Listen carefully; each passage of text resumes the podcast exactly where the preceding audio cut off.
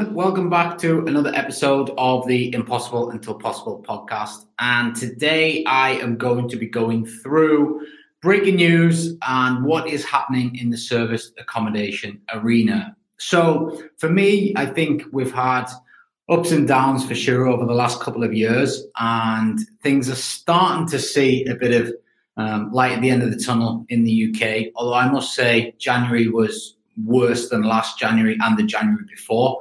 So we are coming off the back of a bad start in 2022. The Omicron virus certainly didn't help scaring people not to travel. And I think if you look at the statistics, the footfall in all sorts of retail and hospitality were down massively over December and January. And we certainly felt that. And, you know, it wasn't the start that we are hoping for for the year. However, I do still think things are going to be very positive for 2022. And I do think we often forget that December and January, especially in the UK, are not good months. Obviously, in the other areas that I do operate in, they are actually really good months. But in December and January in the UK, we, we typically lose four weeks because the main trade that we make money from for the majority of short lets and service accommodation units comes from contractors. The contractors typically break up sort of two to three weeks before the end of the year, and then they don't come back until about the second week in Jan. So we almost have four weeks where we're not seeing that regular business that normally drives our profit. And this year we lost the tourism side of it that normally tops that up, especially pre Christmas week, New Year's Eve, things like that. And we just didn't really get that this year. And that was a bit frustrating. But at the same time, the government have spotted that. They have stepped in, they have issued grants and I would encourage you, if you haven't claimed for those, to get them claimed for, because that really does then make the difference and it tops you back up. So, with all that considered, I feel like we're in the position we, we were meant to be in by, by February, and you know, we get to kick on. I think a few things that are coming out of uh, various news articles and posts around serviced accommodation is regulation. And I actually think regulation was due to come in a lot sooner, and the coronavirus just knocked it back because you know councils and the governments just you know went into free for all, obviously panicked, and you know had to do what they had to do to try and just keep the country going. And I think that now we will see shifts in the regulations, and I think we're already starting to see that with certain councils. I think it's a good thing. I think we're going to move more towards the HMO style operation where you're going to need to have you know your health and safety of your guests at the forefront of what you're doing. You're going to have to you know conform to fire regulations and why shouldn't you? You know you wouldn't want to stay in a property that's not fire safe. You certainly wouldn't want to have your kids in there. And um, you know why should we expect guests to, to have the same? So i am all for that. Yes it's going to bring costs However, I do think it'll drive out a lot of the unprofessional operators that won't want to burden those costs and ultimately means that there's less supply. And when there's more demand than there is supply, then the rates go up and that should cover that cost. I do think licenses will come in. And again, I don't think that's a bad thing. Again, it will drive the unprofessional operators out. And ultimately, the professional operators will stay in the game. And I just think we really need to start focusing on this. And this is one thing I've been doing for quite some time now because I have believed sort of probably uh, end of 2019, early 2020 that this was going to be the case. So any refurbs I do now that I am intending to use for short-term rentals. I put them in what I call a you know a HMO standard to an extent, maybe without you know a few, a few bits and bobs that you would find in the HMOs. But you know we're looking at acoustic levels, we're looking at you know the fire safety, we're looking at how we can implement the technology in there now, so that we're not having to do it at a later stage. Because I think that's another place that the service accommodation industry is going right now, and that is technology. So if you're not investing in your tech, I do think you're going to get left behind and that goes from you know everything from kind of smart entries into the way that we're automating our operations and you know all the way through to monitoring noise and things like that. So the more you're doing of that the more automated you're making your business the more scalable it becomes. And you know we're constantly battling because we grow so quickly every six months, I feel like we're having to rejig all of our technology again and all of our automation and systems or, or, improve them certainly because what worked for the portfolio size then isn't working now. And therefore, we need to do a little rejig and then we get it right and we move again. So we're constantly fighting that battle. But one thing that we do use a lot of is technology, and the technology helps support that automation. So I think you need to get focused on that if you're not already. I know I spoke about this the other night on my SA masterclass and you know did a, a, full kind of presentation on this area because I do think that it, it's really important. I think we've got councils clamping down and um, you know the unprofessional operators and you know even the professional ones at times we kind of help some parties. Let's be honest about it. We can do all the checks, we can do absolutely everything, but there are people who want to disrespect the properties in the neighbourhoods and don't um, don't give a shit about your contracts or the deposits and ultimately that causes neighborhood disturbances. And I think that's one of the main things that's going to hurt the uh, short-term rental game is the the neighbours complaining and ultimately the council starting to get far too many complaints coming in. So we need to protect our industry as a whole, and we all need to improve our game, and we all need to be make sure that we're stamping out parties and not just taking a booking for the sake of the money. We need to be taking a booking because it's the right person for the property. And we need to be taking a booking and make sure that they are going to respect the contract and respect the neighbours. And if they're not, we need to get rid of them and we need to move them out. Because the more complaints the councils get, the more that they're going to come at us and the more that they're going to make things difficult for us. And, you know, we're already seeing that with certain cities having, you know, 90 day stay rules, things like that in force. And I know from my personal experience, we've had the council onto us about a few of our properties where neighbours have constantly complained and sometimes the neighbours just get a bee in their bonnet and they don't want to um, they don't want to they just don't like the idea of an Airbnb being next to them, even though the majority of what we do isn't Airbnb. The majority of what we do is contract stays, and they're very respectable in the main. But they just don't like that idea. So any tiny little thing they go and report, and then all of a sudden you've got the council on your back, and then you're in this battle, and it becomes time and hassle and admin.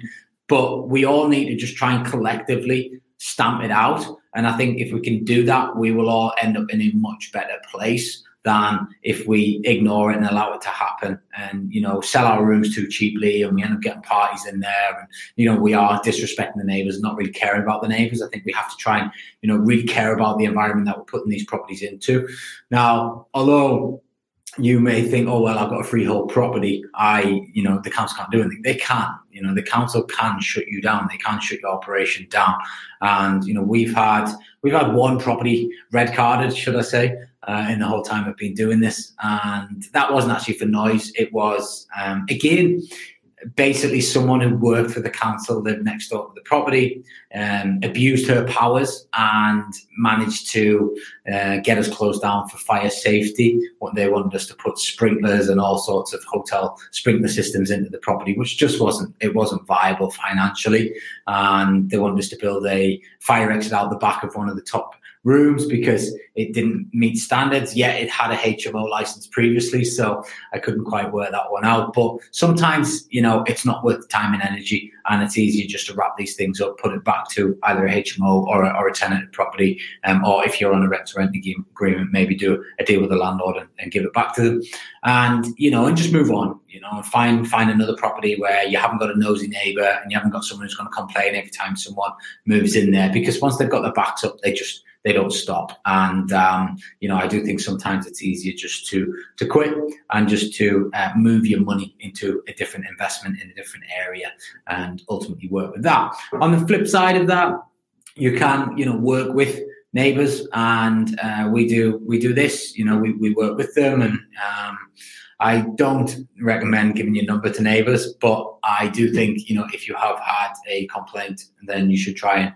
you know, try and find a win-win solution for you all. You know, the the, the more you look at win-wins as opposed to I'm going to win, you're going to lose, that, that it just doesn't work. So if you think about how you can win, but how you can then help the, the neighbor win or, you know, help the community win, then then everyone wins, all right? And everyone gets more abundance, everyone gets more value out of the whole thing. But when you start getting your back up, and you know, and I've been there, you know, my younger years where it's like, you know, no, my competitive spirit's coming out, I'm going to win, you're going to lose. And really, no one ends up winning, okay? Because you either waste so much time and energy or you don't get the result that you want, you get frustrated. And, you know, there's so many different ways that we can do stuff. But I think we all need to be careful. Uh, I do think licenses are coming in. I think, um, we need to make sure that the properties not only work now when we're taking them on, but they're going to work if we had to spend a bit of money on them to get them licensed, or if we had to pay license fees every year, or if we can only operate for a certain number of days.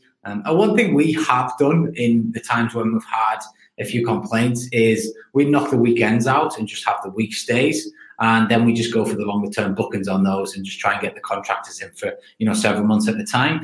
And what we've done by doing that is it, it realigns your focus. It stops you being so dependent on the booking channels.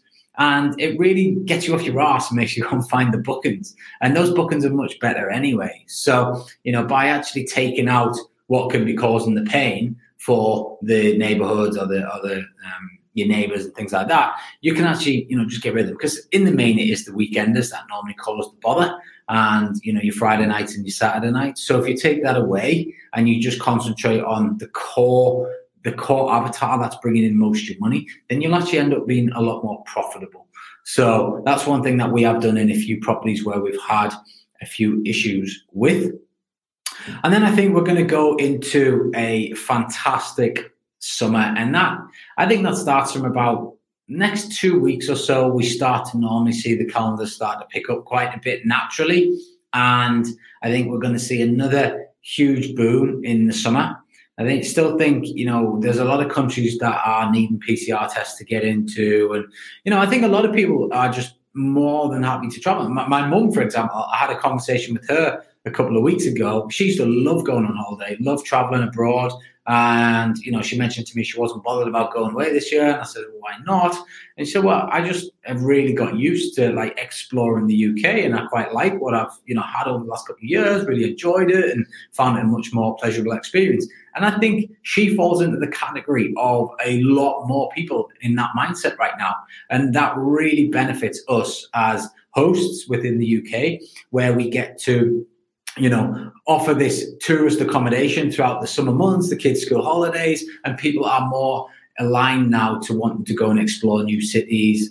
And, you know, it's not just the Lake District or the Cotswolds or, you know, the South Coast. It is actual cities people want to explore as well. So I think, you know, make your units available. And I do think we're going to see a huge summer boom. In Dubai, I'm finding that we are experiencing um, you know, some, some, some, we've had a great winter, um, as we do, because the weather's perfect out there now. And uh, we start to edge towards the summer months, towards May. But I do think towards the back end of this year, we're going to have an absolute belter of a time because we've got the World Cup in Qatar. And ultimately, there's not much in Qatar uh, not much that people know of, but people do know that you can stay in Dubai and get on an hour's flight to get to Qatar. So for us, again, this is where your dynamic pricing and your customizations come in to make sure that you're maximizing the revenue. And you know, we're we're on top of events, we're on top of stuff, and we, we're always looking ahead to where we're going. So, you know, for the full year, we've pretty much got it already mapped out. And, you know, yes, we'll change and things might happen, but in the main, I think we're going to get back to normality, which I think the government's already announced with, you know, the removal of pretty much everything in terms of restrictions by the end of Feb. And then we're going to go back into you know the norm of what we used to see prior to 2020 2019 and i do think we're going to see that that lift again in terms of the bookings. And then we'll we'll tail off again towards the winter. But hopefully this christmas can be the first Christmas where people are going back out traveling to see their families. They are that pre-Christmas week is a big week for us, and people are you know arriving five days before Christmas Eve, and they're going to see their families, and they've got all these amazing plans. Uh, something that I think's been kind of lacking over the last couple of years, and then hopefully we'll start to see a bit more activity around New Year's Eve as well, which should always helps the December January kind of low season in the UK. And uh, but I think Dubai and uh, those connected kind of countries uh, are going to see a real a real good winter slash early January. uh, due to the fact that we've got the World Cup, and then obviously naturally the weather's great out there, so it's quite a hot time anyway. So in the main, to wrap up, we need to be focused on uh, what's coming. Get get yourself prepared. So invest in technology. I would be looking at how you're operating and who's staying with you, how many complaints you're getting potentially from um, councils or neighbours, and trying to create a win-win solution with those, and maybe focusing more on contractor stays. So um, we're doing a lot of this right now. Uh, we have opened up our website, so we quite often get a lot of overspill bookings that um, you know, whilst we've got quite a lot of properties in the portfolio, we still don't seem to have enough at times. So I created a uh, a booking channel, which is uh, a bit like a, a platform, I guess, like an OTA, where you guys can actually list on our channel. And when we get these bookings in that we can't fulfill, then we will pass them on to the best property for that stay. And you know that's been a great um, a great little tool for us. If anyone's interested in that, uh, jump onto lukecapitalgroup.com and just hit the list with us button, and you can start the application. And that really is um, it's building that nicely, and we're getting a lot of hosts on board. And also um, because we have a direct booking site where people can actually just go on and book. Um, we have a lot of marketing and SEO going on in the background. We're starting to see the traffic increasing on that website, and therefore, you know, people can just book the best property that they see for their purpose. So, you know, by being listed on there for free, um, you know, there, there is really no downside of that. And for me, that's you know me wanting to make sure that I can help the wider market because you know that is my goal is to to, to really help the short term rental industry. I think it's an amazing industry, and I think there's some you know fantastic people doing fantastic things in the industry to try and help it. Uh, you know, you've got Chris Moore his iPrac and his trust. I think he's just changing the game quite a lot. And, and the more that that uh, really pushes through in all the rentals and all, all the hosts, I think the better. You know, you've got loads of people doing really good things um, and thinking about others rather than thinking about themselves. And that's kind of what I want to do with the, the list with us platform was you know we bring you on and then we try and get you bookings to just li- listen you, are not gonna i'm not gonna fill your calendars every month but you know, if we can get you one really good long-term booking per year, or we can get you, you know, multiple half-decent stays per year, it just adds to the revenue. You know, and again, thinking of that win-win sort of scenario, I think it's um, you know a real good tool and uh, something that I'm, I'm quite proud of putting together. And you know, I'd love everyone to to join. And um, you know, and then on top of that, you know, your marketing, your exposure, you want to just be, be getting out there as much as you can. You know, I, I still see quite often I, I, take on students to coach and I ask them what channels they're on and they're, they're either on no channels or one channel. You know, at the end of the day, the way that this industry works, you almost like get to advertise for free. And yeah, you pay your fees once you've got a booking, but there's not many industries in the world that you can, you know, only pay when you play. Most of the time you have to risk advertising spend to see if you can get any leads or sales. We don't have to do that. Airbnb, Booking.com, all these other channels are making huge, huge amounts of investment into their marketing, and we all get the ripple effect of that. And if we get booked, great, we pay them. We don't have to pay to to try and get booked. And I think you know it's a powerful tool. So you want to be spread out in as many areas as you can and get yourself out there. And yes, you're not going to get bookings from loads of places. You know, there's a lot of sites that you don't get bookings from, but sometimes it can just be that exposure of seeing your brand there. And when you go into good branding, which you know is another topic altogether. But once you've got good branding, then people start to see that similarity of your brand popping up everywhere, and they start to be a theme, and you just never know it stays in their brain. And then when they're ready to book, they might actually land on your website instead of actually going through the channels, and it's just saved you 15, 18 percent commission. So there's so many ways that we can improve in this game, but I do think the year ahead is is one of prosperity. I do think we're going to um, have a real good time and we need to make sure that we're, we're ready for it because I do think it's going to get really busy. And I predict that's going to start happening by early March and picking up.